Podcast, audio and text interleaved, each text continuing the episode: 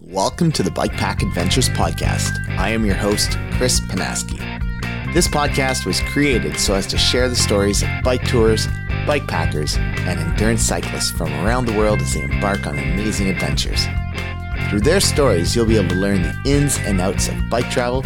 You'll get insight into various countries and cultures around the world, hear fantastic stories of their journeys. And through both mine and my guests' experiences, You'll learn about the pros and cons of specific gear, bikes, and bike setups.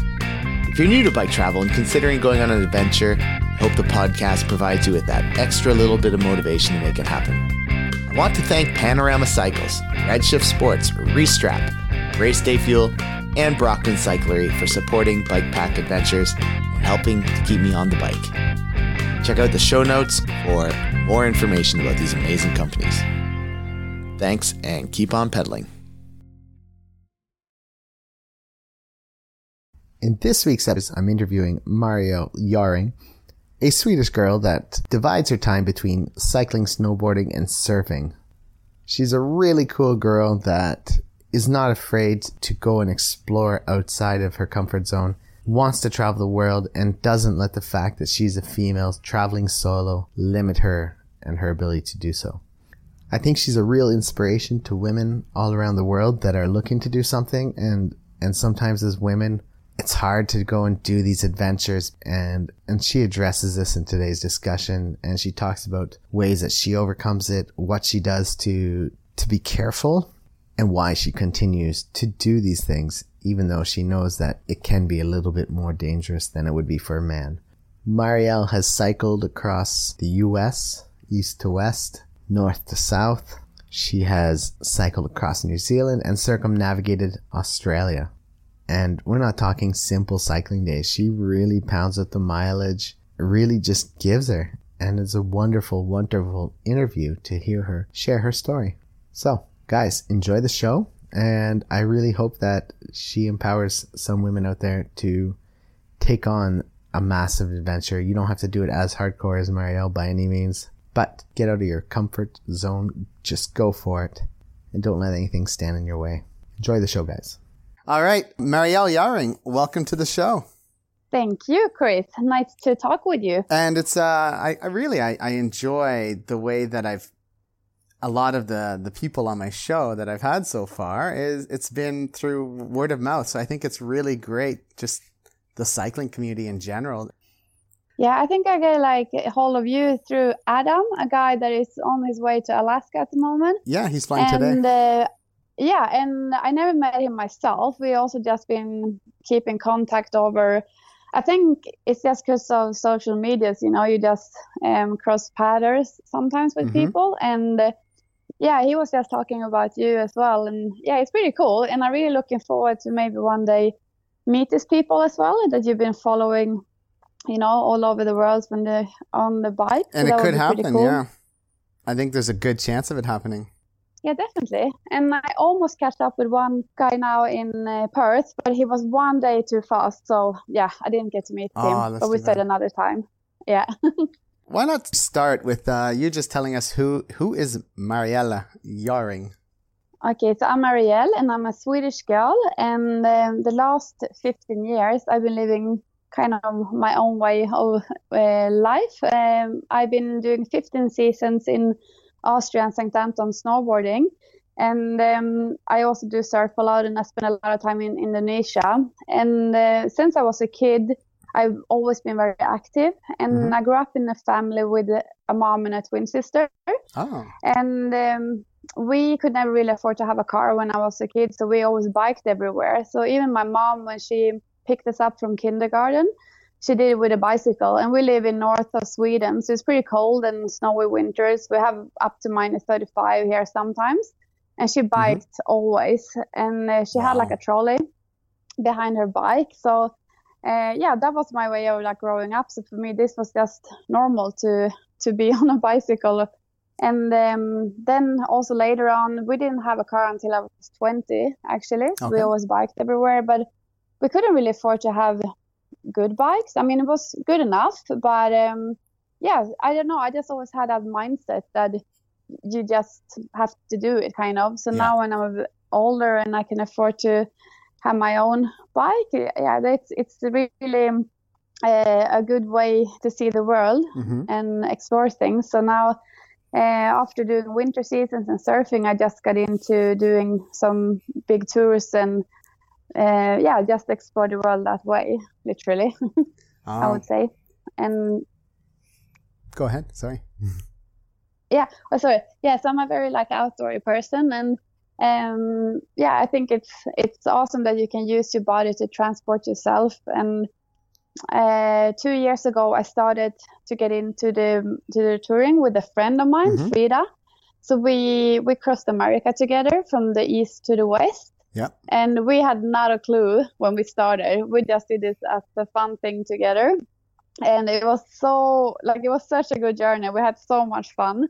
And you know when you learn from your mistakes, so everything we did, it was just the yeah, what do you say, like the first time. Trial so and error, really, yeah yeah yeah definitely so i learned heaps from that and then every like minute on the road i loved it like it was not not even like one day of those headwind days and the rainy mm-hmm. days that i felt like i hated it so i really really enjoyed my time being on the bike and i thought this is the way i want to see the world and then i decided i just want to keep on going but mm-hmm. a lot of people when they do touring biking they do they maybe leave for a year or two yeah. and do very long trips. While for me, I'm more interested in doing big trips, but maybe for four or five months a year because I also like to do other things between and I also feel that I'm maybe missing out a little bit too much in in things happening back home with families mm-hmm. and friends if you're gone for too long. So that's my way of biking, just to like break it up but do big big tours. And yeah, so I guess that's a little bit of the background to why I started biking. And yeah, I just love it. like it's such a good way to transport yourself, yeah. I have to say. And does your sister bike as well? Mm-hmm.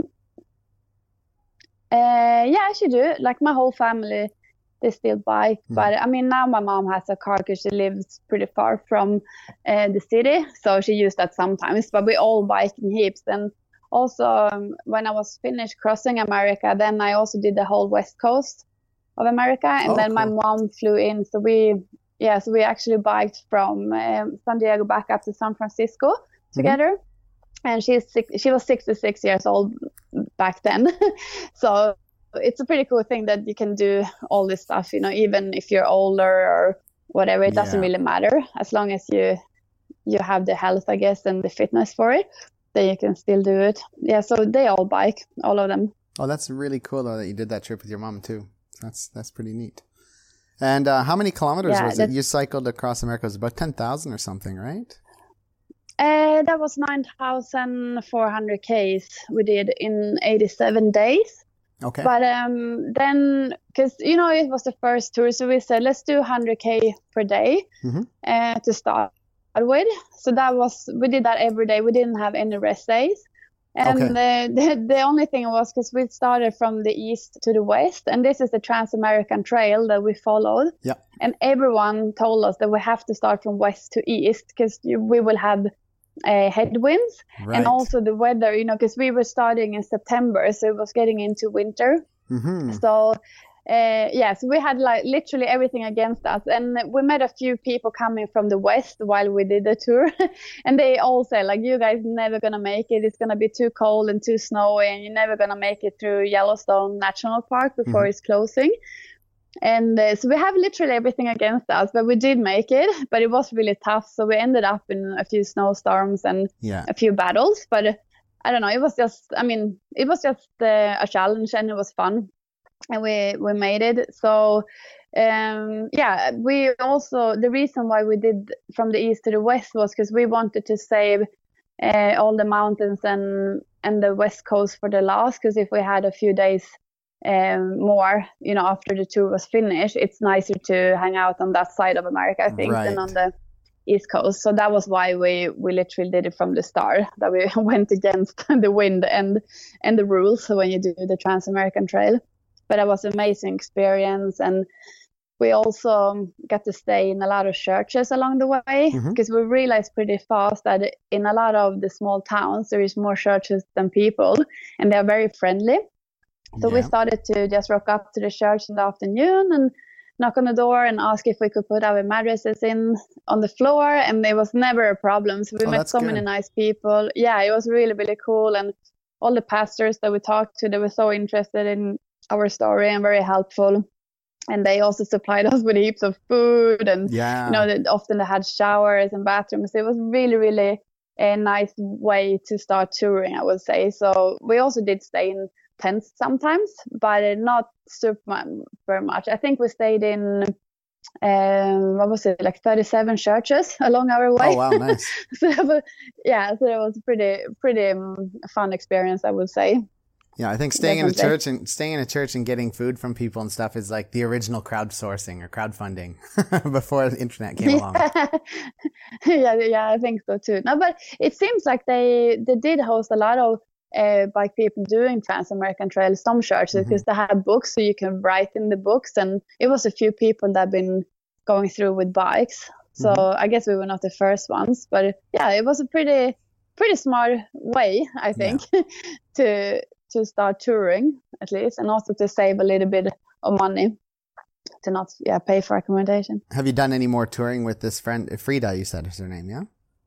Uh, no, not after that, because then I um, came up with the idea to do Australia. And first I thought I was gonna cross Australia, Mhm. but I thought it was a little bit short. So then my second idea was to bike around Australia, So which was 16,100 kilometers. And Frida, she's a bit, she, she likes to do 100K a day, but Mhm. then she get a bit bored. And I realized with Australia, you, you can't just do 100K a day. You have to smash out 150 to 200Ks a day because it's a very, very long distance and very remote. So for your own safety and to be able to survive, you Mhm. just need to have really, really long days and many hours on the bikes. So um, I realized that Frida would not be into. I did ask her, but I knew she was gonna say no. Okay. She literally was laughing and said no. She's like, no, So you I idiot. knew that. yeah, literally. And I mean, she she's hilarious. She's probably one of the funniest people in the world. So we had a really, really good time. And in in America, we didn't have any arguments. And good. you know, you're spending 24 seven with a person in Yeah. a tent. You're hungry. You're dirty. You you know you have Good moods, yeah, bad moods, everything. Yeah. yeah exactly but still so i mean to spend that long time with someone and not even have an argument and literally just be laughing i think that's pretty good Yeah, that's so good. I, I think she was a very very good company and uh, yeah you know also to lay in the tent in the evenings and listen to podcasts and just have a good talk that's really the benefit with uh, touring with someone i Mhm. think and also to to have someone to talk with along the road is also fun so it's it's so different to do it on your own uh, versus having a friend with you and it's both like benefits and um uh, consequence with, with having it that way i think is now when i've been touring on my own um Mhm. around australia it, it's good in that way that you can, you only need to adapt after yourself i can i can take the day as it comes and you know if i have a good day and i want to go far i can Yeah. just go for it while when you are with someone you need to adapt and and see eh, if the other one is in pain or you know if someone is sick or something you, you always need to balance it Yeah, yeah. while when you go on your own you, you can just do whatever you feel for and you don't need to to yeah to adapt to someone else i think. So yeah it's both negative and positive hmm things but i do i did miss her company many times. Yeah, definitely. What kind of bike are you riding? i actually having a gravel bike so it's not a proper touring bike. Hmm and um, um, when I started doing these long trips, I I always had a feeling like I think the touring bikes are pretty heavy. I know they're very very strong, hmm but in the end of the day, it's the same kind of gearing and brakes you're using, even if it's um, a touring bike or a gravel bike or Mhm. another bike. Um, and since I'm not doing uh, long trips like you know for a year, two or three years, then I reckon like I, I don't think I really need to have the strongest um, frame. I think I, I can do it with a, a pretty like normal frame Yeah. as well. so I, I choose to go a little bit lighter on the on the weight of the bike, and uh, I have uh, it's not uh, like racing wheels or anything. I have a pretty like um, good size on the wheels and Mhm. everything, but I just have panniers in the back, so I don't have any panniers in the front Okay. because I like to go pretty light and. I don't really know. Like I have everything I need on my trips. Everything from rain clothes to to you know to puffer jackets to sleeping bags to my kitchen and food and everything. And i really don't need more space. Two panniers and to put the tent in the back is enough for me. Yeah. so sometimes i really do wonder what everyone is bringing when they're having so much things with them. It's it's pretty interesting. So how much do your how much do your bags weigh, or like uh, your just your, your uh, i reckon probably the whole setup without water is probably around 20 kilos Okay. and then the bike is here to all in all. But then in Australia, I need to have so much water with me. So then I often had maybe 15 kilos of of uh, water as well. Wow. So that made it pretty heavy at some some stages yeah. because it was yeah it was so remote.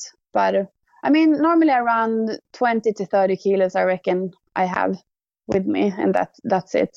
Yeah, and I think it's, I think when people have four panniers, you tend to overpack. I think the idea to having four panniers would be to still carry 20 to 30 kilos, but spread the weight front to back and just helps with climbing Yeah. and stuff. But I mean, if also then you just tend to carry more and more stuff.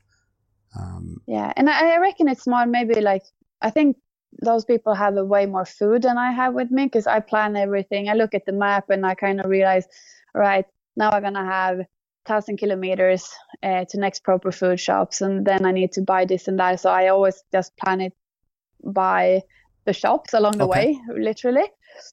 While I think a lot of people they bring a lot of food, so they have for like two three weeks, so they don't even need to stop and buy anything. maybe, yeah.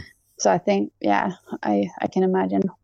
And is all your gear pretty lightweight stuff? Or are you using like high tech, lightweight, this and that to, to keep your weight down?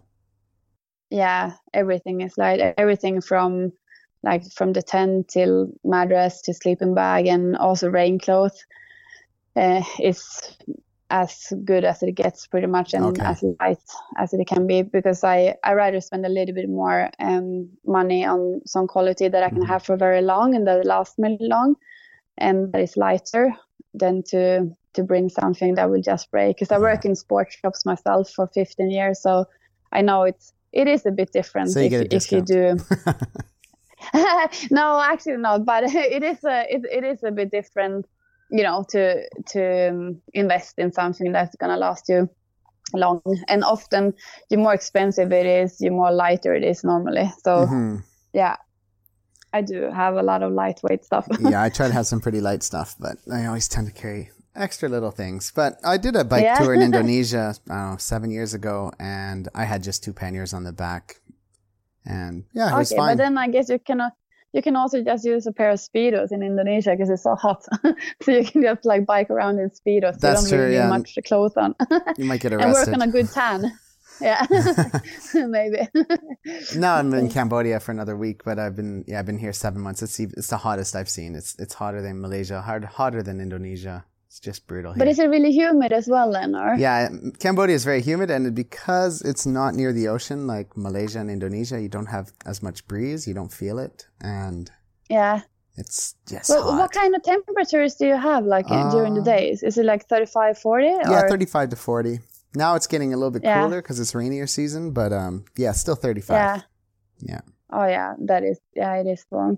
That's I had that um now in Australia I had between 35 and 43 and it Mm. was it was hot like especially uh, uh, above 40 then you feel a huge difference and also the amount of water you need to drink because it just it just drains you out I reckon like it's it's a huge difference from that and and being in Europe biking that's for sure Yeah, yeah. Are you using a Brooks saddle or do you use something else to? uh Uh, I don't have the Brooks. I'm really curious about them. I, everyone I meet, they have them. So I'm, I don't know. I, I would like to try one to see how they are. But I actually have, it's, I don't know what to call them. It's just like a seat with like a hole in the middle, kind of.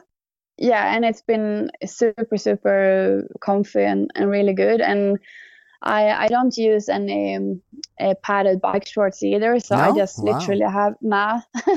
I started with it, but I realized for me it's, it's not working because um, as we all know that do touring we can get blisters and stuff, Mhm. and I always got that when I have the shorts and they didn't want to heal.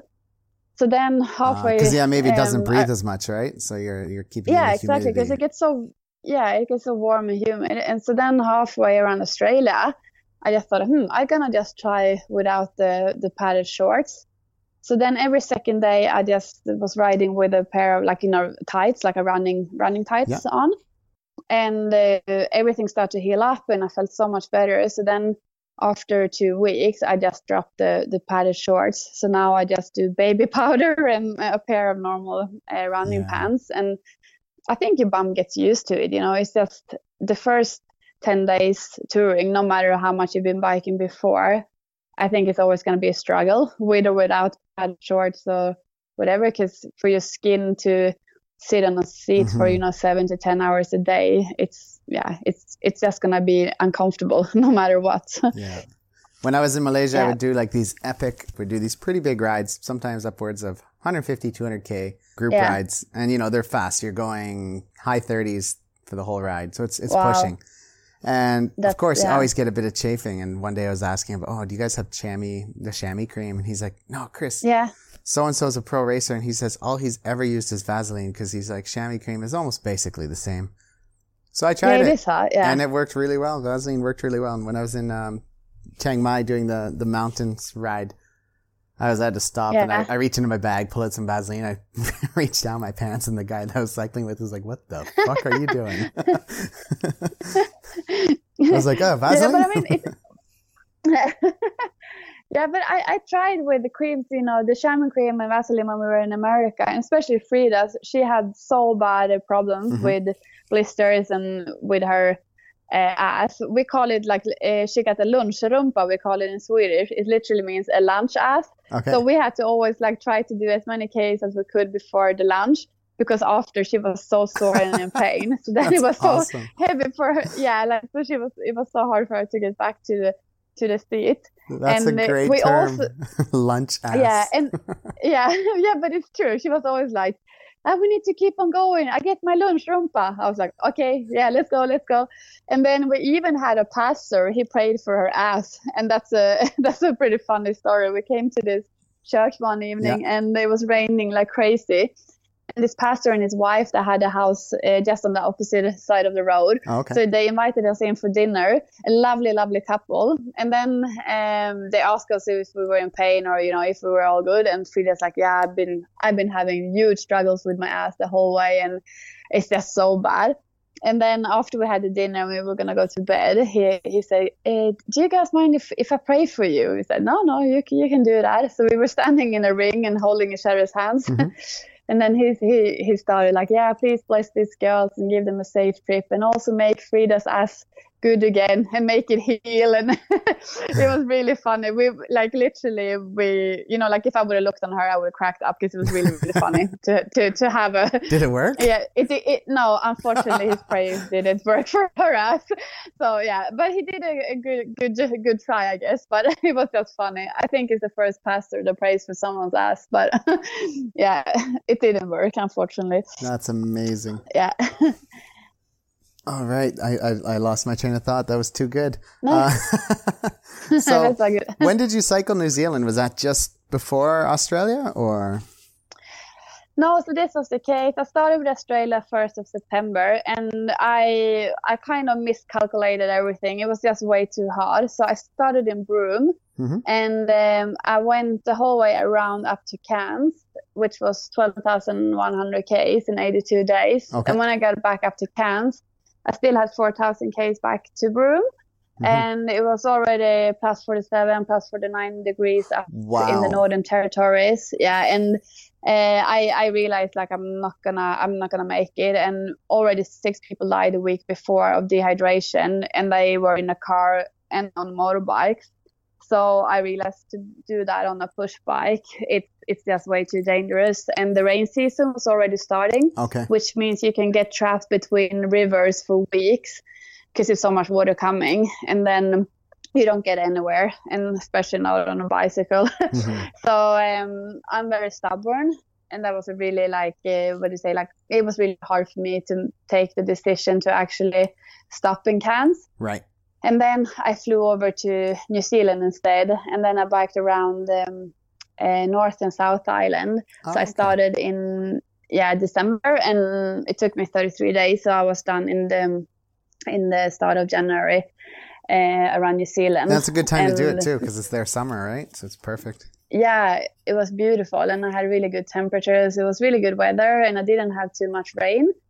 So yeah, that was it was really really beautiful, and mm. it was also nice to have a change from New Zealand, um, sorry Australia, from yeah. the from the nature, because Australia, it's you know parts of Australia you have like really beautiful and and nice sections, but then you also have a lot of it, probably seventy percent is just the same. Right. It's just bushes and desert and one straight road literally that you follow day after day after day so the nice thing with New Zealand is that it's very um, uh, different landscapes, and you have everything from glaciers to beaches to mountains mm-hmm. to forests. So it's it's it was really nice to just have the variation, and you know every day just enjoy small things that uh, you didn't see for a while. So that was really beautiful. I really enjoyed it. Was there anything you like? What part of uh, New Zealand did you absolutely fall in love with? Was there any one part? Uh, I mean, the whole New Zealand is very beautiful, mm. uh, but also because I'm a surfer, I really like the um, New Plymouth, up the right. the the west coast of the um, North Island. That was very very beautiful the whole way up there, and then also uh, on the east coast of North Island, Gisborne, and um, yeah, the west coast of South Island. That's probably my favorite. It's okay. so uh, untouched, really, really beautiful. Mm-hmm. It's a lot of sandflies though. Oh, so that, that that is yeah, it's it's unbelievably many sandflies. So that's that's pretty nasty. That's was that your? I saw your uh, pictures. I saw your picture where you had like a bug net on, and they're just like flies everywhere. Was that Australia or New Zealand? That was in Australia. Okay. That was actually now my last um, my last ten days when I was uh, closing the circle because I did go mm-hmm. back to Australia to yeah. do to finish my four thousand k's and it was literally 10 days where it was a section and it was so so many flies like i never experienced anything like that and uh, my grandparents they have a farm so i used to spend my summers down mm-hmm. at the mm-hmm. farm so they do have a lot of flies but this was like a, a totally different um, level of flies and and uh, the, the funny thing with the flies was that if you maybe kept um, a speed on 22 k's per hour the mm-hmm. flies kind of disappeared okay. but if you got a hill or going a bit slower, they would just back on you, you know. So it oh. kind of pushed you to always keep a good speed, you know. So yeah. you knew like, okay, I have to bike pretty fast because otherwise they're gonna just have flies all over me. Uh, and also, uh, if I if I was gonna put my tent up, which I always did maybe around four or five in the afternoon, then um, it was too many flies, so you couldn't get into the tent until maybe six thirty because then the sun goes down and the flies disappear. Oh, okay. So then I just had to sit and wait outside my tent for like two hours just to wait for the sun to go down.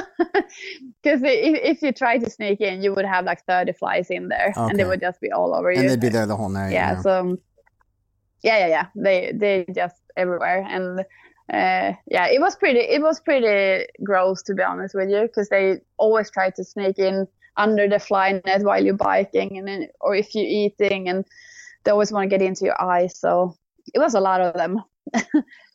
Was the, I, am guessing eating was a huge challenge with the flies around. You just kind of like i don't know how you did it. What did what was the trick now you, you the trick is to first remember that you do have the fly net on you because sometimes i did forget about that. And then you just try to literally put the, the spoon inside your mouth but the, the net is in your way and you realize okay i have to take it under the net. And um, yeah you just have to try to like squeeze it in or move like that you have to walk and try to get some wind on you and then then you could eat without getting heaps of extra flies into your food. so running prob- running in circles a, with your food pot. Yeah, pretty much that. I probably did eat a few flies, I would say. did you notice a lot of difference between the people of Australia, New Zealand, and America? I'm assuming America is the biggest difference, but Australia, New Zealand. Yeah, it's actually a really, really big difference. And uh, the uh, the Americans, they were so open-minded, so friendly, so lovely. Like mm-hmm. I, I couldn't uh, even imagine that people could be so uh, friendly and nice. And I don't know, like everyone um, came and talked to you. If you stopped in a gas station, yeah. everyone was interested where you came from, what you were doing, and everyone was very very lovely. I had a really really good experience. And i did think that uh, australia was going to be the same because okay. all the australians i met while traveling over the years they've been really outgoing and easygoing. But it was actually it's been i don't know it's been a bit different. Like it's been a lot of arrogant people along the way. Mm-hmm. a lot of people didn't even uh, care at all. Like if you stopped on a gas station they didn't ask you anything. Even if okay. you were on places like, for example, Nullarbor, where there is like 300 k's between gas stations and anything, uh, people were not really friendly. You couldn't fill up your water bottles, and it was a bit, it was a bit strange, I would say. But I mean, I did also meet a few really, really, really lovely people yeah. around Australia that were amazing. But in general, uh, they were like very distant. And also, yeah. if you rock up at the a rest stop, I always walked around and said hi if it was maybe three caravans there for the night. Like I just wanted to introduce myself and you know say hi. Right. And a lot of people were very reserved from the start, but then they kind of loosened up and you know they got pretty friendly after a while. But it, it was not that easy to get in contact with people. Okay. And in New Zealand, I had just a really really a good experience, and I I actually met some really lovely people that uh, became friends for life and and they kind of sorted me out with a lot of places to stay along the way oh, and good. they opened their home to me and yeah so they were yeah in new zealand people were very friendly and easygoing i think yeah i think canadians are i mean aside from the politics i think canadians are very much like americans like we just talk to everybody. My wife, sometimes she'd be like, why do you just listen to people and start talking to them in elevators? It's like, I don't know. I just do, you know, it's just, you're like, yeah, I like that. I hate when you stand there so quietly and you're just like, da, da, da, da, da, come on, elevator. Like, yeah, nah, I mean, I, I'm, I'm super social myself. So I, I like people, they, it's better if they talk too much than too less. So, and point. especially when you do things like this, you know, like everyone has kind of a story. Mm-hmm. And it's just interesting to talk with people. And I think the most interesting and the most inspiring person I met along my whole trips was a 96 year old uh, guy. His name is Pete. Yeah. And we had a three hour uh, conversation. And I mean, he did talk slow, but he was so clear in his mind. And he's been on this planet for almost 100 years. That's amazing. And the stories he told me and things, that it was just like, it was worth doing the whole trip just to, to meet him, actually. So yeah, I mean, you're missing out if you don't talk to people. And then, I mean, if you have a bad feeling with someone, fair enough, then you can just walk away. But the most people always have a good story to tell. Or yeah.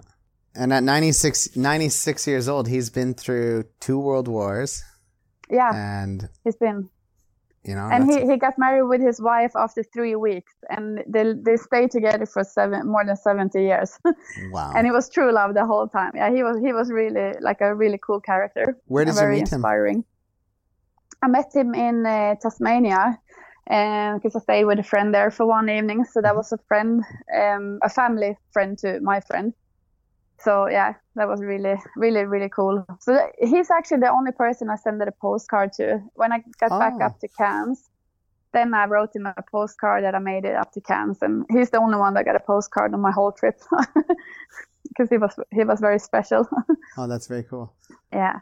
Do you eat a special kind of diet? I mean, when you're doing 150k days continuously, you it's, yeah. it's a higher it's a higher burn rate of calories and stuff than somebody who's just doing whatever they feel like each day. Um, yeah. What do you eat? Mm, it's actually pretty funny because uh, I'm vegetarian since 20 years back. Okay. So yeah, and now when I'm biking, I'm I'm not really getting that hungry. It's, it's kind of weird. So normally I do between 70 and 100 k's before breakfast, normally okay. in the morning, and um, then I make some oatmeal first every morning, and then for lunch, if I'm somewhere where I can buy like a proper lunch. Mm-hmm. Uh, I buy maybe like a falafel or a pasta salad or something. Okay. And if I'm not, then I normally make uh, burritos. So I just have tortilla yep. bread with me, and then some. It's like a Mexican bean mix that is in in cans. So I put that on and I sprinkle some um, corn chips on top. So that's literally my diet for the whole time. So I have that for lunch then, and then always for dinner I eat the same. And if I if I have water, which I had in New Zealand a lot, then I do cook pasta and like tomato sauce or Okay. something like that. But since uh, I was in Australia now, and it's been really, really hard to actually find water at all, so then I couldn't use my stove anymore. And then I was on the burrito diet for almost 100 days, just eating beans and uh, tortilla bread. So at the moment, I'm a little bit fed up with it. It's it's still all, all right, but yeah, th- that's literally what I've been eating the whole time. And um, I try to get some nuts sometimes to have like a little snack or some cookies. But I think I eat way too less than I probably should. But I don't really feel any hunger when I'm on the road. And sometimes in the evening, I feel like I don't even want to have dinner. I just want to have like a banana or something. You're probably eating enough for your body, like enough for you. Like, might other people Yeah, might so. feel like it's not enough food, but if it works for you, I guess that's Yeah, because I mean, it's. I mean, I, I always have the power, and I I'm, I never get tired in my legs. I get tired in my shoulders when I bike a little bit from sitting, but uh, I don't know. I I have like no limit when it comes to the biking part. I can just like keep on going. So yeah, I, I guess it's enough fuel. Otherwise, my body wouldn't, you know, cooperate with me. yeah. I reckon. So you do some other sports though. You you ski, snowboard, uh, working as an instructor, I guess, and surf and Yeah, I've been I've been playing soccer for ten years when I was a kid, and then handball, which is big here in Sweden. yeah, it's huge in Sweden. and I started yeah and I started snowboarding um really early so snowboarding been my passion since I was probably 12 years old. Okay. and I've yeah I've been dedicating my literally my whole life just snowboarding and spending time in Austria hiking and riding some of the best powder in the world for 15 years. Yeah. and then also surfing. And i've always been doing a lot of training in gyms and doing spinning as well. So yeah i, I don't know. I just like to activate my body and, and use it as much as i can so yeah working out is a big part of my life and always been Nice. And um, what do you do for a living? Uh, so in the winters, I have a little bit of a different setup than the most people in my age, I guess. Okay. So I work from November to April. I always been in Austria, and I work Mhm. in a snowboard shop there. Okay. And I work three and a half day a week, and then I can go snowboarding the rest. And it's good because you can you can save up good money there during the winter. And then I always go to Indonesia and surf for two months, and then I go to Norway and work um, in the airport. And I've been working nighttime there for, for the last eight years. So I worked for three months, and then I've been literally like a vampire. So I'm sleeping during the days and I working during the night. So you did you don't really use any money. So you can also save up some good money, and then I go for some new adventures again between September and November. That's why your your tours are in that time frame usually, right? Yeah, exactly. And I need um, to squeeze it in. the job in Norway, like you can just go back to it whenever you're done your next tour, or how how accommodating are they? Yeah, it, it's really good because they need extra people. I work in a duty free shop, so Mhm. everything is depending on the flight. And as maybe everyone knows, Swedish and uh, Norwegian people, we are very into the sun because we do have a lot of rain during the winters and Mm-hmm. uh, literally the whole year round. So during the summer month, uh, June, July, August, everyone want to go, you know, to the sun, down to Spain or Portugal or wherever. Yeah. So then it's a lot of extra flights during the summers. So it gets really, really busy at the duty free shop. Okay. So they literally need people for those three months. But then when the autumn comes, there is no more flights anymore, and then they need to get rid of people. so for me, this is perfect. You know, I can just come in and work for those three months, and then I can say bye, see you next year, and I'm welcome back. Uh, yeah, the year after. Which city are you working in? Oslo or No, I work up in Trondheim. Trondheim? Okay, I've been So, there. Yeah. Okay. I yeah. went- So I went to hell Værnes. I went to hell for Oh, the hell. yeah, Yeah. yeah, but that's where I'm working. I work in hell, and that's Yeah. pretty funny. It's so yeah, no, it, it's a, yeah, it is. Um, yeah, so I, I literally came for work today. I was there working yesterday. The the, the same day I came back uh, from Australia now, I, I flew straight into Trondheim and I started working. So I flew into my own work literally, Oh, wow. and then yeah, I started working. And today I took the train back to Sweden. So now it's the first time I'm back home since August. So I've not been here. So I gotta pack up all my bike stuff and you know do some good hmm uh, washing and see so everything is in good shape and pack it down and let it rest for for the summer Yeah, yeah. until next tour. Yeah, when I flew into Trondheim, I uh, I had like a five hour, six hour layover, and Yeah. I put my where did I? I had I think I had a very small carry on. It was like a backpack, and I just went hiking, and I went up and through town, and I hiked up into the hill to the sign of hell, and I signed the book, and yeah, That's so funny. Yeah, was- I I never been up there. I No? just been nah. I just been like under. I took a photo of it and like walking under there, but no, I didn't have time actually to get there yet because I've just been working so much always when I've been there. right. But it, were were you bike touring when you were there? No, I was um. Where, why did I fly through there? I don't remember. I think it was um. It was a cheap flight. I think I was going to Lithuania or something for a holiday, and it was like fly from Copenhagen to Trondheim, and then Trondheim to Aha. to Vilnius or something, or Oh, Hun- okay, or yeah. Hungary. I don't remember where I was going, but yeah. Okay. Because I lived in Sweden for a year, right? So I mentioned that before. I think when I was, we were chatting in the south of Sweden, Oh yeah, yeah, yeah. Hässleholm. Yeah, but did you ever Hässleholm? But did you ever go to to north, or you didn't come up? No, I've never been north of Stockholm, I guess, which is not that far north. Ah. um, mhm. Then you missed the beautiful part of our country. I know. If I You had have to to- stayed a second year, I would have because I had friends working in like Umea and um, some other Yeah. places, and and I really wanted to. Yeah. I'll probably come at some point. So Are you into skiing and snowboarding? yeah, I like skiing and snowboarding. Okay, yeah, because up north is pretty nice places where you can go ski and snowboard and really, really nice people Yeah. up there. yeah, strongly recommend it for the future. I've been living in Southeast Asia for a while, so I've been kind of out of the skiing and snowboarding thing. But hopefully, now that I'm moving back to Canada this year, it'll be uh, a chance to go skiing again. So we'll yeah, see. you will have it in you. You will never forget how to do it. No, exactly. It's like you, riding a bike. If you once knew. Yeah, for sure. So I wanted to ask you about Australia again. Your average day was around 140 something kilometers per day, right? I mean, I do 150 to 200 every day. That's 150 my to 200. yeah. But then I had maybe say five, six days when it was like 120, and Okay. it was also because at the East Coast, especially, I have a lot of friends living there. Mm-hmm. So yeah, because of surfing, right? sometimes I had to, yeah, and also from the snowboard seasons. Mm. Um, so then I had to kind of adapt my um, daily um, stretch, you know, to to to reach to my friends' places, kind Right. of. So I probably could have pushed it more, but I mean, I also did want to see other friends and and have time to hang out. Like I, I only spent it one evening with all of them, but it was still nice to you know be able to stay with them and have like a proper house and Mhm. and food and, and showers sometimes. So, but normally I do 150 to 200 every day. How, how often do you take rest days? I only had two rest days around Australia. Really? Like I don't really need, yeah, I really don't need them. Like I only have them because I, I went to Exmouth and I visited some friends okay. and they forced me to stay one extra day because we were going to go surfing and look at whale sharks. So uh, they were like, Marielle, you only have once in a life. You have to stay one extra day. So then I did that.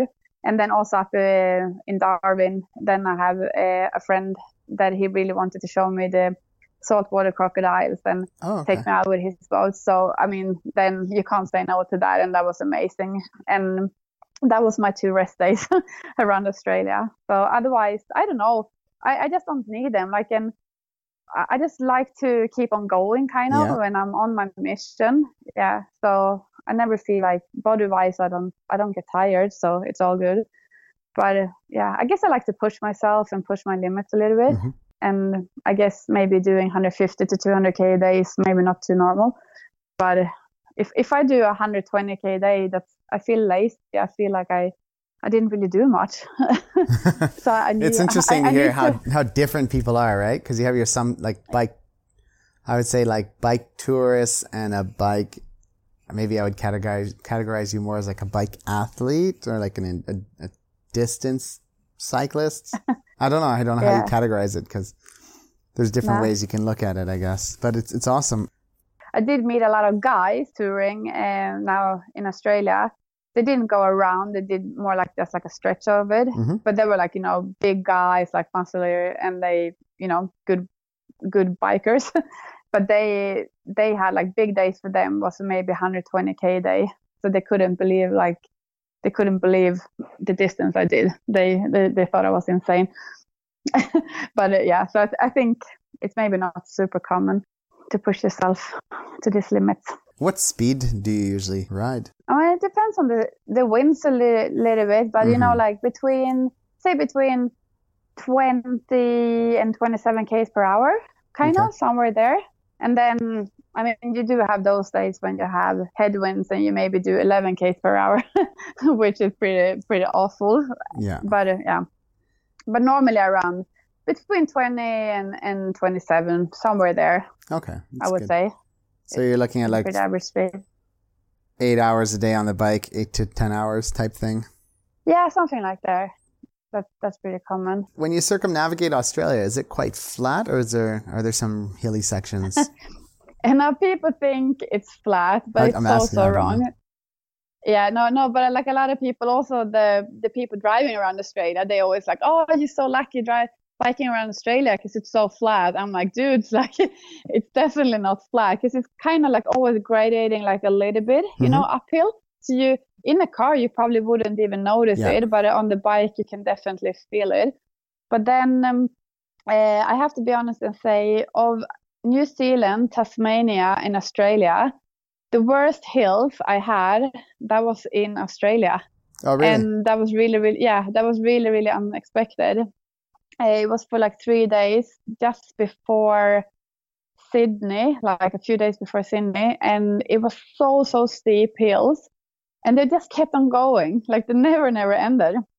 So I think maybe it was also because I was not prepared for it Mhm. that it it it felt really heavy. But they because I think like if you if you have a climb in say in New Zealand, like it's still even if it goes for long, the the what do you say the the percent of the steepness Mhm. is not like too bad. So you, you just keep on going. You know, you're taking your time and and you prepare for it. You know, it's it's gonna be there. But those in Australia, they were just brutal. Like yeah, that that was a big battle. I would say. It depends. Yeah, Definitely. sometimes when they're long and they just, even if they're shallow, they're not that steep, but they're just long and never ending. It can be really brutal just because you, you feel like you can never coast. You can, you're always pedaling. You can't rest. Yeah. Where if it goes up and down a bit, you're like, oh, okay, at least a little bit of respite. Yeah. Yeah. No, it was only I I only had to walk one hill and that was up in Coromandel in New Zealand. Okay. Um, because it was just I could probably push to do it, but it just didn't feel good uh, for my body. Like it felt like I was gonna break something in my thighs if I kept on pushing. Then I had to walk maybe I don't know for like five minutes up. That was the only place I walked. It was okay that I climbed. It was just that little section that it was just so so steep that it it felt like- like someone was pulling you backwards because of the the weight of the panniers in the back. Yeah. So I was like, nah, I'm just gonna take this as a little walk. When I cycled in Chiang Mai or in the northern Thailand, I saw, Yeah. you know, like Adam, I met Adam in, in Pai. Okay, yeah, that's where we met. And um, Adam and Lucia had been cycling with, you know, 25, 30, whatever kilos they have, full, fully loaded touring bikes. yeah. And I had about five kilos. I had two front panniers, lightly packed, just balanced. Mm. And even I was going up those hills and I, you know, I was doing big days, really mountainous region. So I was averaging over 100, about 100 kilometers plus a day. And, Yeah. you know, you're looking at 3,000 meters climbing Wow. kind of thing. From Pai to Mae Hong Son was the, the hardest day I had. It was about 105 kilometers, over 3,000 meters. And the one hill was so hard I had to stop and I was just like, fuck, will this never end? And I saw people coming Yeah. down the, down the road on scooters and they're like, good luck, man. I was like, fuck. Oh no. it was brutal. It was so hard. It was like, but even then I arrived at Mae Hong Son and I'm like, oh, definitely taking a rest day. And the next morning I woke up and I was like, I'm just going to do a little sightseeing and then I'll just do a 100k day to the next town. So But did you make it? Did you make it up the hill? yeah, yeah. I just, I just had a rest, drank some water, ate some peanuts or something and then pushed on. Yeah. yeah yeah it's just like a, it's just like a mental battle sometimes it's just you know you have to be stronger than your mind and that's it yeah how about sweden yeah. have you done much bike touring in sweden nothing because i literally didn't spend much time in sweden the last 15 years ah. so i think i'm gonna just save it for the future like sweden norway and you know mm-hmm. scandinavia Maybe you'll have to plan that tip of Norway to the bottom of Spain bike trip as one of your next uh, after Canada or something. Yeah, that could be something. Definitely. If I had stayed in Hässleholm another year, my plan was I was going to go to the north, have all my, you know, the wintery kit you need, uh, the stuff to stay warm. And I was going to yeah. cycle down and dump everything in Hässleholm on my way by. And then I'd be good to go with summer clothes and stuff all the way down to Spain. But then I left. So, unfortunately. Uh, but you can always come back. and redo it. Can you um actually, even though you haven't done much bike touring in Sweden, I thought it'd be really good if you could share with people about something called Allemansrätt. I think that's how you say it in Sweden because yeah, I think it's just amazing. Yeah, allemansrätten. Yes. Yeah, it's it's really really amazing. And I actually met two bike touring people today when I was in Norway at the train station, and we talked about allemansrätten. But we are so spoiled here in Sweden. So allemansrätten means that you can literally put your tent up wherever you like to. Like yeah. even if it's in someone's garden, you are actually allowed to put it, it up there. But I mean, you don't like the most people would knock on the door and say, "Hey, can I put my tent up right. on your property?"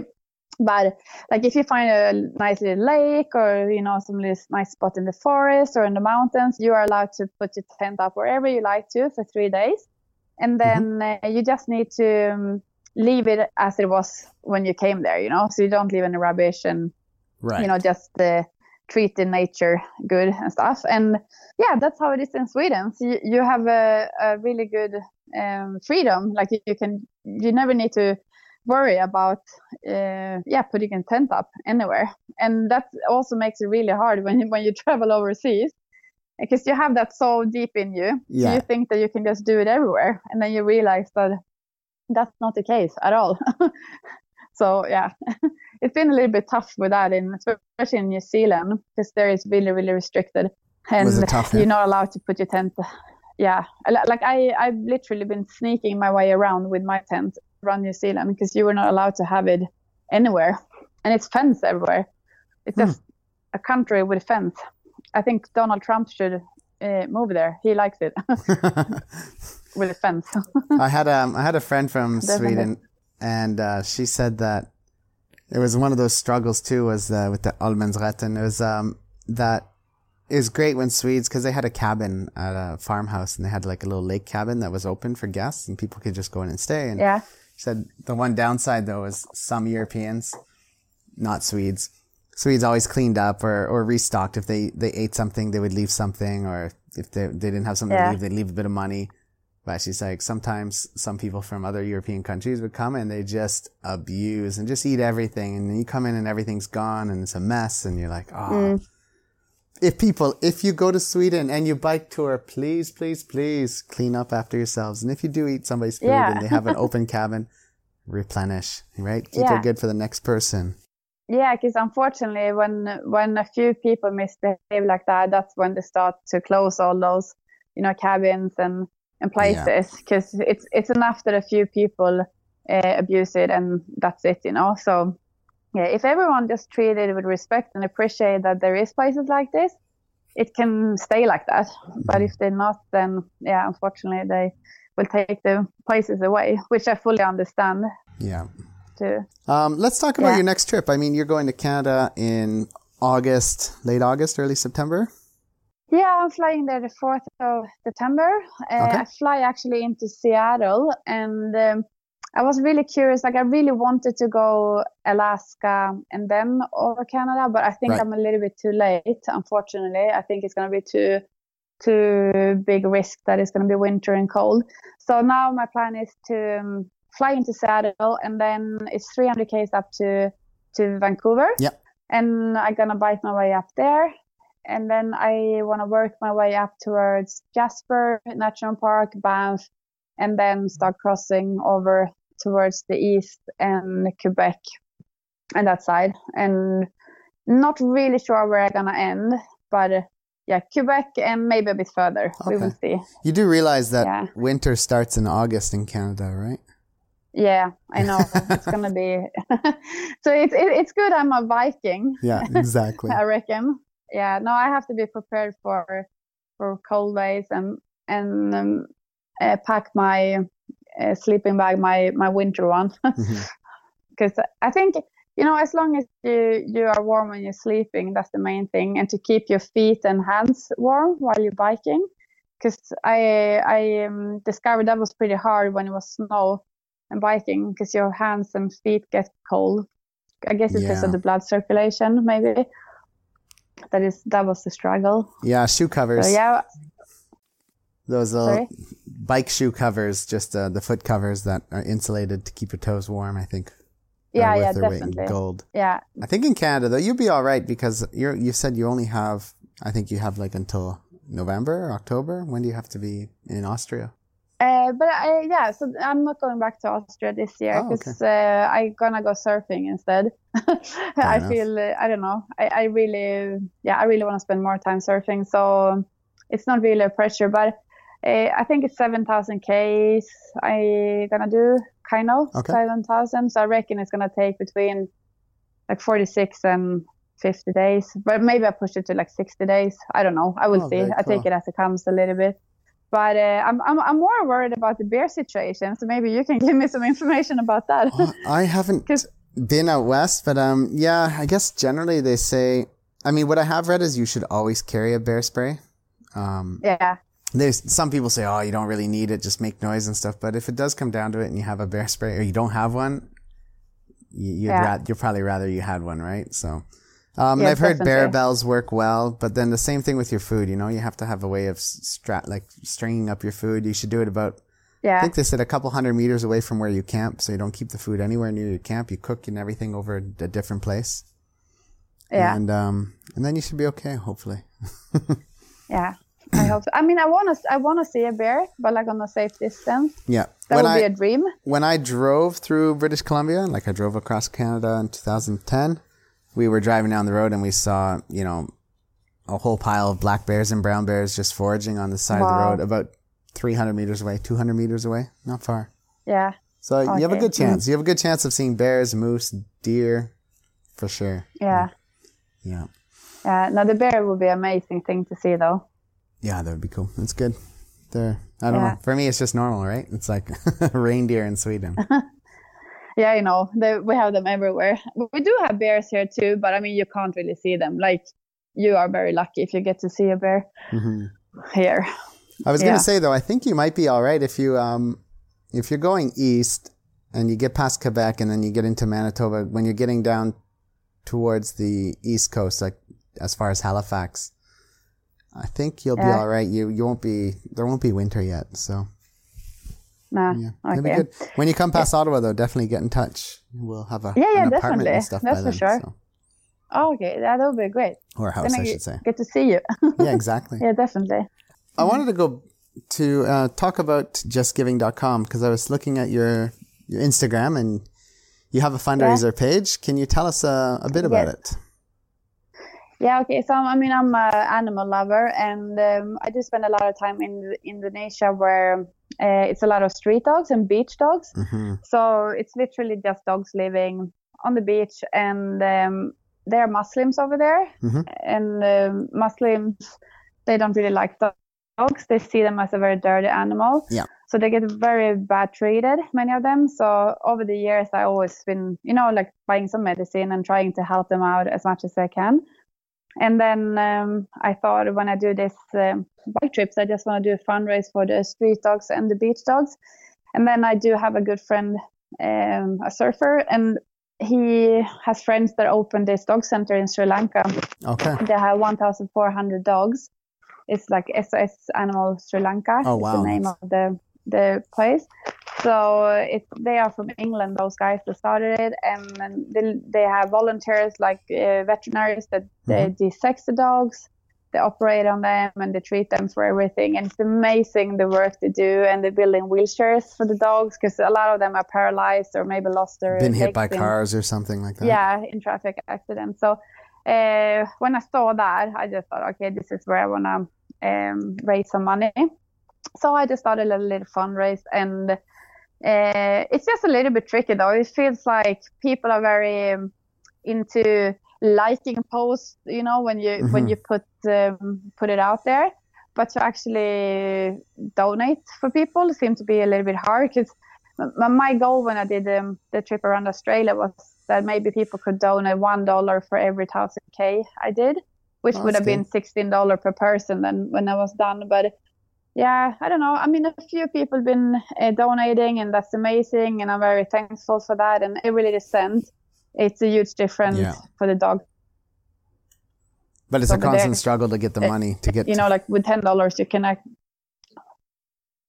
Yeah. So yeah, I don't know. Like it's, um, I kind of lost the motivation a little bit that it was so hard to actually get people to mm-hmm. donate. So I will see what I do now for for my trip around um, over Canada. But I feel good anyway. Like when I look at the photos and I see the dogs, I know that I'm a bit of like what do you say like a part of that yeah, that they actually helped. having it a bit better yeah so that feels a little bit better but I think it's just maybe it's hard because so many people have fundraisers and you know they want you to donate here and there for everything. So maybe yeah. people are a bit fed up with that or something. I'm not sure, but yeah, could be that. Have I mean, you done a lot. fundraising? I haven't. No. Um, I've always nah. felt a little bit guilty for that, but yeah, no, I haven't. nah. Okay. so good. So if people want to donate, where can they, where can they go? Um, I mean, at the moment, I reckon, to be honest with you, I think it's better to go on to my Instagram page and then click on that little like link, link, up yeah. in my. Yeah, because I don't know the address in my head because it's a little bit tricky one. Yes. But it's yeah, so it's it, it it's a little link there, and then they can read about um, uh, the Holiday Project, and mm-hmm. then they can also click into the SOS Sri Lanka page, like to see what they do if they want to have more information uh, it's all in in that little link. sometimes it's a little bit hard to do the um, transaction with the cards. That's the only thing that I notice when I've been donating myself. But okay, I'll yeah. add I'll add a link into yeah, the, the, money, the, bottom of the podcast in the show yeah, notes, so then people I'm can click that. Sorry, as well. I don't. Yeah, I don't really know the the the address myself. Sorry about that. I'm not so technical when it comes to things. No problem. Yeah. Okay. That's good as a solo female bike tourer, what are some of the challenges you've had and how can you how have you over, overcome them? And what kind of advice could you give other women who are thinking of doing a bike tour? Okay yeah uh, first of all um, unfortunately as a woman we do have to be more careful on the roads. Mm-hmm. and we do have more uh, things to to be scared of. And I I have had a few uh, moments when I felt really really unsafe and actually feared for my life just because I'm a girl, and, uh, especially in in um, California last year. Uh, I don't know if I can tell you the story, like if you want a short little story, because it's pretty. It's okay. It's, it's a juicy story. okay, so anyway, uh, when I was in California last year, I, I was on my own at the West Coast, and uh, I've been biking 170 k's. It was getting dark, yeah. and then another guy came from the other direction on a race bike, and then he stopped. Uh, he stopped me like, "Where are you going?" And I was like, "Yeah, going to a campground down the road." And he's like, "Oh, but do you want to come and stay at my place? I'm nine k's back, and I'm on the warm shower." And warm shower is the um, page where a lot of bike people like hosting other mm-hmm. bike people. Um, so I used it a lot before. Yeah and it's really really nice people and you never really need to you know be scared or like fear those people so i thought oh that would be great because i didn't have a shower for six days. So i thought that can actually be pretty nice. So then i just went with this guy uh, back to where he lived and um, straight away when i was back with him his name was mike he was 44 yeah. I just felt that something was weird with him you know? He was he was just like strange and i couldn't really have a like a good conversation with him and i felt we came to this little little town yeah uh, and then i felt like i should turn around you know i, I just had this gut feeling that this is not a, a good person but then um, i just thought like oh this is going to be awkward and weird and yeah a bit strange situation if i tell him now that i want to go back so i kept on going with him Uh, and then we left this little town, and the road went into the forest, and we were keep on going just straight in the forest. No more houses around. I had no uh, phone reception anymore. Then this little gravel road came, and we turned onto that one. And I thought, okay, if something happens now, I'm pretty much fucked. Like it's no one out here. No one knows right. where I am, and I'm with this stranger. And we came into his house, and he said he lived there for a year, but there was no furniture. There was only like a table and, and three chairs in the kitchen. And then there were no no furniture. It was just a few boxes in every room. Weird. And then he asked me if he if I wanted to have the room to the left or if I wanted to sleep down where he was sleeping. And straight away I was like, no, I'm having this room. And then I thought, okay, I need to play my cards right here. So I made up a story with a boyfriend, you know, and stuff. So yeah. he was gonna feel like, okay, this chick, she's having someone. Um, and then we cooked dinner, and he started to drink his wine uh, that he bought, and he also started to smoke heaps of weed or whatever drug he had. And I thought, okay, this is gonna be a long night. And then every time he wanted to talk with me, he wanted to put like his hand on my thigh or on okay. my body. And after, uh, yeah, after that, I needed help with my bicycle, and he used to run a bike shop. So I asked if he could look at my my brake because uh, it didn't really work proper. Mm-hmm. So I needed a new cable, and he had one. So then I asked him, "Could is it okay if I pay you and you can change the cable for me, and you can buy a new one later on?" He's like, "Yeah, it's five dollar. You have sex with me." And I said, "Oh, five dollar. That sounds good." He's like, "Oh, well, why why don't you want to have sex with me?" I'm like, "Oh, first of all, I have a boyfriend. Second of all, I'm really not into it. Third of all, I'm really bad at it. You know, like I tried to like make a fun, you know, like yeah. joke around about it." And um, yeah, and and then he changed the cable for me. And then he, he asked again. I was like, no, I'm not going to have sex with you. And then at 12 o'clock uh, at night, I was like so exhausted. So I said like, hey, I'm going to go to bed now. He said, okay, but are you going to sleep in that room or are you going to sleep down where I'm sleeping? No, I'm, I'm going to have this room. And then he did like a grumpy face and he looked really angry at me. Oh, weird. And then, yeah, and then I went into the room and there, there is no doors uh, in the whole house except on the bathroom. So I put my mattress down and uh, my bags and everything in the room. And then I managed to fall asleep just because I had a long day. Mm-hmm. And then I woke up at three in the morning. It's pitch black in the whole house in the whole house because it's in the forest. And I don't know if I woke up because I heard something or if I just felt that something mm-hmm. was in the room. And then I just saw the contours of someone standing in the doorway. And I thought like, shit, am I dreaming or oh, is, oh, fuck, huh? is this really a person in here? And then I just hear like, hey, hey, do you mind if I sleep here next to you? And I was like, fuck, like he's in my room, like I'm not dreaming. And I was so scared. Like I can't even explain now how scared I was. My heart was going like a rabbit. And well, I think I think anybody I listening around. could understand, you know, like yeah, no, but it was like it was it was horrible. And then I, I turned around and I pretended I was sleeping because he couldn't see mm-hmm. my eyes because it was too dark. And then I just felt how he put his mattress next to me on the floor and I'm like, okay, shit, he's, he's, he's here. And then he lay down, and I just thought, like, okay, if he has a gun or anything, like, what should I do? Should I just like mm-hmm. run out of here and like in the forest? Should I fight him? Like, I tried to kind of make like an emergency plan, but then he started to snore like really, really quick. So um, he fall asleep, and I thought, okay, I need to get out of here. So then I was gonna move all my stuff out of the room and the mattress, but then it was this old wooden floor. It was really like squeaky, like so yeah. every step, yeah. So every step you took, you just like heard it really well. So I had to like synchronize it with his snoring. So when he snored, I took a step. No. First, it took me like yeah, it took me like 45 minutes to get all the stuff out to the living room, and I was so scared. Like it, it, it was really, really, really horrible. And then uh, it was too dark to leave because it was pitch black in the middle of the night, so I had to wait to 5:30 in the morning. And then I packed all my things and started to put it on the bike. And then I had one bag to, to get. And then he woke up. He's like, "Where are you going?" I'm like, "Oh, sorry, I I just couldn't sleep, and I'm a little bit behind my case. So yeah, I just thought I I was gonna go." He said, "No, I'm coming with you." I'm like, "No, no, no, it's all good." And he's like, "No, no, I'm coming with you." So he just jumped into his race suits and I didn't want to like upset him because I thought mm-hmm. maybe he gets aggressive. So yeah. then I had to bike with him for like 30 more Ks and then he wanted to stop for breakfast and then I just kept on going and I think I was just really really lucky that I got away with nothing in the end because I think that's the situation, you know, like you're alone, a girl in the forest, in a house with a stranger in California. like, you know, anything could have happened. And and I learned from that that you should just listen to your stomach feeling. Yeah. And if you feel it's like awkward or strange, anything, just go with it. Like don't even don't even care that it's gonna be awkward or strange because it's not worth it. You know, your life is more important. And um, I think that's that as a girl that you always have to be kind of that careful much with that more stuff. on the alert. Yeah, because you know, as a guy, I guess you can get robbed you know, that maybe someone wanna have your bike or your phones or whatever.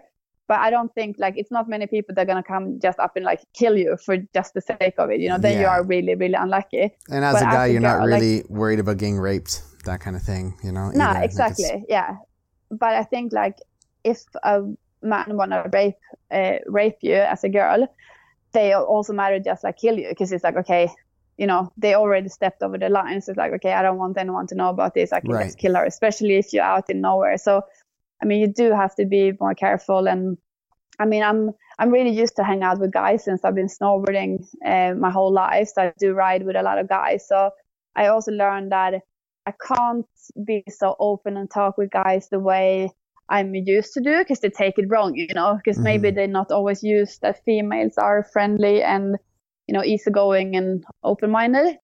Yeah. So, so I mean, on the road, I, I, really, I mean, especially from that experience in, in California, and it, it didn't help that me and Frida, we've been listening to the serial killer pod the when we crossed America. Oh, I It, it didn't help too, the situation. 'Cause- yeah, because it was like literally you know, I was laying there. I'm like, Marielle, this is exactly how people end up in shit. and and yeah. Uh, anyway, so I think as a woman, you just have to be careful. And also, if you're gonna stay in a tent, just make sure that no one see where you put your tent up. If if you are free camping in the forest or in the bushes, Right. uh, or if you're gonna be at like a, a camp spot, make sure there is a few caravans around, or you know that you have people around you, so you feel like if something would happen, you can get help. Because I think it's more if someone sees you that you are alone, and then you are pretty vulnerable. Yeah. I think it's like Uh, you said too. When you were in Australia, you'd go to caravans near you and say hi and, and introduce yourself because it also it makes that sense of community, right? So you kind of build that little community for one night. Yeah, definitely. And you know, like you know, like if you scream or something, someone gonna hear you and they know who you are because you already went around and said hi. So that was kind of the reason I also did that a little bit. And um, uh, then I also had a little bit of experience in in Australia with a man, an older man. He also invited me to stay in his place, and he was super friendly in the start. But then in the end of the night, it was the same thing. When when I was gonna go to bed, he's like, "Oh, you can either take that uh, sleeping room or you sleep in here with me." And I'm like, "I don't really get this thing. You know, where Mhm. does this guys get This these idea signals? You know, Mhm. yeah, exactly. You know that like I, I'm a 36 year old girl, like you're you're 65 plus. Like i just been friendly and normal with you, so. I don't know. Just be careful, and and uh, from now on, I'm just gonna stay with uh, like couples or like with women. Yeah. Like um, unfortunately, I'm not gonna stay with single men anymore because I just feel too uncomfortable with it. Like that you you don't know. So just be careful. If you're a mm-hmm. girl, you should definitely go for it. You know, like don't let this scare you. And that's also why I'm doing this trip because I wanna I wanna be able to live my life and do the things I want to, and and not let this stuff scare me. Yeah. But you just need to be a bit careful and smart about stuff, and that's it. You know, what I would say. Yeah. I knew some girls that said they had similar situations, even with couch surfing, you know, because as couch surfing became more and more popular and it grew from having, Yeah. you know, when I first joined couch surfing, it had like half a million subscribers and now it's, oh God, I don't even know. I haven't used it in quite some years, but it was at like 7 million. And it was a lot of guys, like this one girl I knew, she said, yeah, you know, you go to Spain and it's like they will, you, you put out couch surfing requests and the guys are only accepting females. It even says females only, you know, like, Oh, really? so, and they, they were having this issue in Spain. I'm not going to say every Spanish person is like that, obviously, right? But there, there was a situation where a lot of people were saying like girls only. Well, what Yeah. kind of girl in her right mind would choose to stay at some guy's place where he says girls only? It's bad news from the start, right? There's nothing good could come of that. yeah. And then they'd be know, like, and and then he also- creeped on me and he did this and that. I'm like, no shit. What are the odds? Like, you got to pick smart. yeah you and i mean yeah but it, it just kind of sucks you know like just because you are like a female and you want to like do this kind of stuff like you, you know what when people ask me like what are you scared of when you bike around australia like i don't care about the snakes or the spiders Mhm. i'm scared of men i'm scared of humans you know like it's and i'm not scared of the trucks or the road trains it's like men is the answer i would give and that that's so sad it is like that you know Right.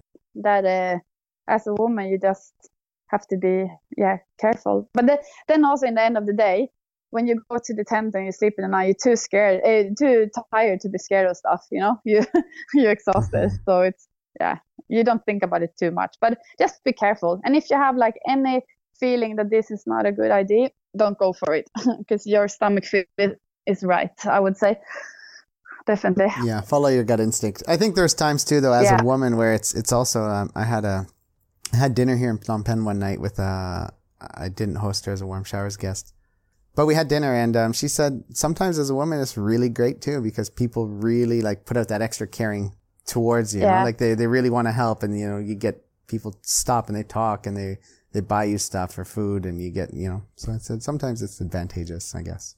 Yeah, definitely. It's just sad that we, you know, just can't like feel comfortable around humans, you know, no matter Yeah. what sex we are. Like, because you always, as a woman, you always kind of have to have that thought in your mind a little bit like, okay, is this like a, a good guy or not? Because Right. in the end of the day, like if something happens, we it's really really hard to get yourself out of a situation when it comes um, to some things because we are weaker and not so powerful.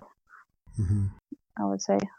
Yeah, it's a very unfortunate thing, but I mean, it's good to see that like there are women like you out here doing that, doing epic rides, and you don't let it get in your way. And but you got to just, as you said, you got to follow your gut, be smart about it, and it's Yeah, unfortunate that that's the case, but it Yeah. doesn't have to stop But you. I- right? I mean, a big reason why I do this trip is also because I do want to inspire like both girls and guys that you can do things on your own. You know, like we we don't need someone to do things in life. Like I want to show people that if you have a dream or something, just go for it. You don't always need, you know, someone else to back you up or put you because you learn so much of yourself Mhm. about yourself when you Yeah. do trips like this. I think that's pretty cool. Like I I've been on a pretty cool journey myself, you know, not just like the the biking part, like also with myself doing this trips because you do have a lot of time to think and you have to Mhm. take really like important decisions, you know, and plan things. And yeah, it's it's a really cool adventure to do things on your own, no matter if you're a guy or a girl. But uh, it's it's cool if I can um, inspire more girls to be more independent and you know believe in yourself and and yeah and do stuff like this Yeah, it's it's really really awesome there was a really great little YouTube video I saw, or I think it was YouTube, or maybe on Facebook about a week ago, and it was like a little girl in the back seat of the car, and she's saying to her mom, like, I don't understand why Princess Jasmine needed Aladdin. Like, if she wants to travel, she can just go and travel. She doesn't need him. She don't need no man. like, I was like, that's so great. Like, that's amazing. It's Yeah, kid's like two year, two years old, you know, like three years old, whatever she was. yeah but she she has the right right mindset already as a two year old i would say She's like, the carpet's not big enough. Like, she doesn't need to be stuck and squeezed on the carpet. She can just take it to herself. Like, that's so funny but that's so true no Yeah. but definitely but i think that the the first question i get now when i've been biking on my own is like are you on your own you don't have company i'm like no i'm on my own and then the second is like are you not scared the, i think that's the the most common question i had really, huh? biking around australia yeah and then i always said to them no no i'm too tired to be scared of things and then i think the third question was are you not scared of the road trains that was the the third one too Yeah. Where do you uh, where do you go surfing in Indonesia? Where's your? I've been to Lombok to Uh, Kuta Beach. That was really nice. Yeah, uh, I'm actually. I used to always, you know, fly into Bali, and then I rent a scooter. Then I drive first over Lombok. Then I take next ferry over to Sumbawa. Oh yeah. Then I have nine more hours over Sumbawa with the scooter, and then I go to Sumbawa to Lakey. If you, I don't know if you've been there, Lakey Peak. No. Have you heard about it? I no. Okay, it. it's really, really, really, really nice. Very quiet place, and you know, like it's. I'm not a, a party girl, so it's very relaxed. I like to just be there and you know, reading my books, taking a walk on the beach, go bike riding, hang out with the dogs, Yeah. play backgammon. Oh, you play backgammon? Nice. yeah. When you come over, then my. Wife, we, we, we can have a game. You, myself, or my wife. Yeah, yeah, yeah. That'll be sick. But I'm also looking into now because I heard there is a backgammon you can buy. So the board is actually made of like a fabric. So you kind of, uh, it's like a stack. So I can have them Oh. traveling like on the bicycle. It's not even, it doesn't take much space and no it's not heavy. way. If you find a link for that, yeah. tell me. I want to order one too for when I travel. yeah, That's yeah, amazing. for sure. No, yeah, because I'm gonna get that now for Canada because that's such a cool thing. If you, even if you just have lunch, Mhm. to say the, even if you meet a truck driver, hey, should we play a backgammon? You know, just to entertain yourself. It's not as bit. common. People know it. My wife's from my wife's from Iran, so she's uh like I go there and like her family is insane for it. Like we we have real But is people she is she the girl on the photo with you here on the WhatsApp? yeah. Yeah. Is that yeah? She's beautiful. What a Oh. beautiful woman. I was just I was just thinking when I saw her, I'm like, oh, I wonder where she's from because she didn't look like too too Canadian or like English or anything. Yeah, yeah, yeah, that's her. So we got married about a year, almost a year ago in Iran. So yeah. Oh, okay, cool. If you do find the link to where you found this roll up backgammon, that would be really, really amazing. I would definitely get one of those too. Yep. We have a really nice board in Canada that we brought from Iran that we sh- we mailed home, and it's uh, it was- it's really really nice. We have a huge shisha, like all these nice things from Iran.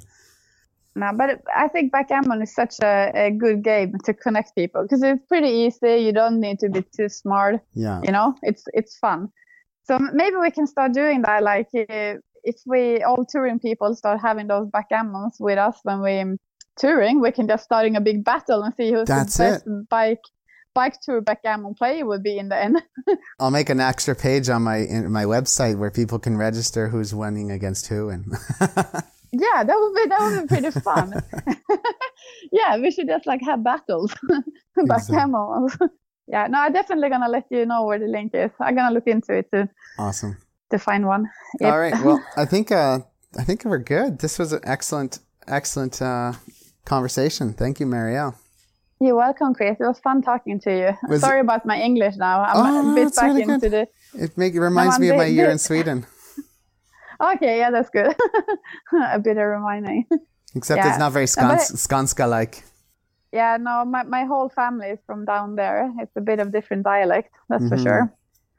Was there Do anything speak else you wanted? Swedish? Um, all I, I really I didn't put much effort learning it. I, I it was hard, you know, because everybody speaks English and Yeah. it's easy to be lazy. Okay. My housemate and stuff, he really spent time studying it, but all I know is like humor, du.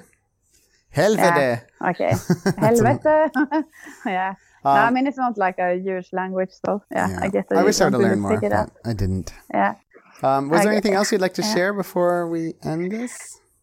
No, but I just want to say, like, hey, I'm sorry I'm like so stiff because I've never been on an interview. Like, yeah, I don't know if you want to have, like, do you want to have more about just like the Australian trip or more like on uh, pieces here and there, like from from the from everything? It doesn't done, matter. I don't mind. Like I, I like it kind of always. Um, I, I think we talked a fair bit about the Australian trip. I don't know what else to ask about it. Um, Yeah, no, but I think I think you. I think as overall it's, it's a most of it. success. I think we we uh, we talked about a lot of things, and uh, yeah, you can, Yeah, um, episodes you done. my. Instagram has the uh, it, my bio goes right to my webpage, so it's there. Or any of your any podcast, Oh, okay. any podcast app actually as well, except for Google because I'm not in Canada and I'm Cambodia. It doesn't work. Next week's our last week of school, so we've been really busy the last few weeks, anyway. So it's like pausing it for a day or two. It didn't make a difference for me. It's okay. Okay, Um, but I can ask you: Are you are you studying or are you working in I'm a teacher. What are you doing? I'm a teacher. Are you a teacher? Yeah. Aha, okay. Are you and your wife moving back to Canada then? Yeah, we're like, actually you- moving. Yeah. Um, okay, how you feel about that? To going back It's home? it's crazy. Um, hold on, let me. Uh, I'm not gonna hang up. I'm just gonna stop the recording. Okay, thank you, Marielle, for the wonderful, wonderful interview. Thank you for being on the show. I hope that you have an amazing tour through Canada. I look forward to meeting you, playing some backgammon, and keep doing what you're doing. It's great. Guys, I'm not sure that I'm going to have a show next week. I'm literally moving from Cambodia to Canada tomorrow.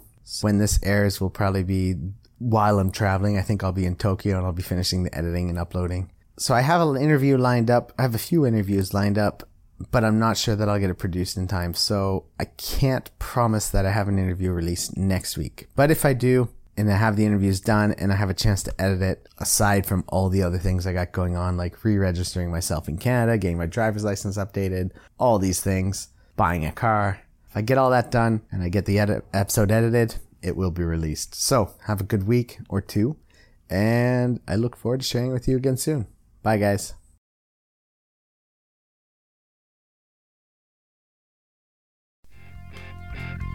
I want to end the show by thanking all my listeners once again for the emails and comments I regularly receive from you. It really helps motivate me and keep me going with this project and to continue sharing people's amazing stories. If you have questions or comments, you can email me at bike at bikepackadventures.ca or go to bikepackadventures.ca and shoot me a message through the contact form. You can also check out the webpage for past podcast episodes, bikepacking routes throughout Canada, blog posts, videos, and touring tips. Lastly, I'd like to once again thank all the individuals and companies that are supporting the podcast. If you are enjoying the show and like what I'm doing, you can become one of my show supporters by going to patreon.com slash bikepackadventures. And for just a few dollars a month, you can help keep this show going. You can also help out by sending a one-time donation through PayPal. This money all goes back into the podcast, help me to cover the costs associated with running the show, buy new equipment when necessary, and produce the high quality content that you've become accustomed to. Much appreciated and keep on pedaling.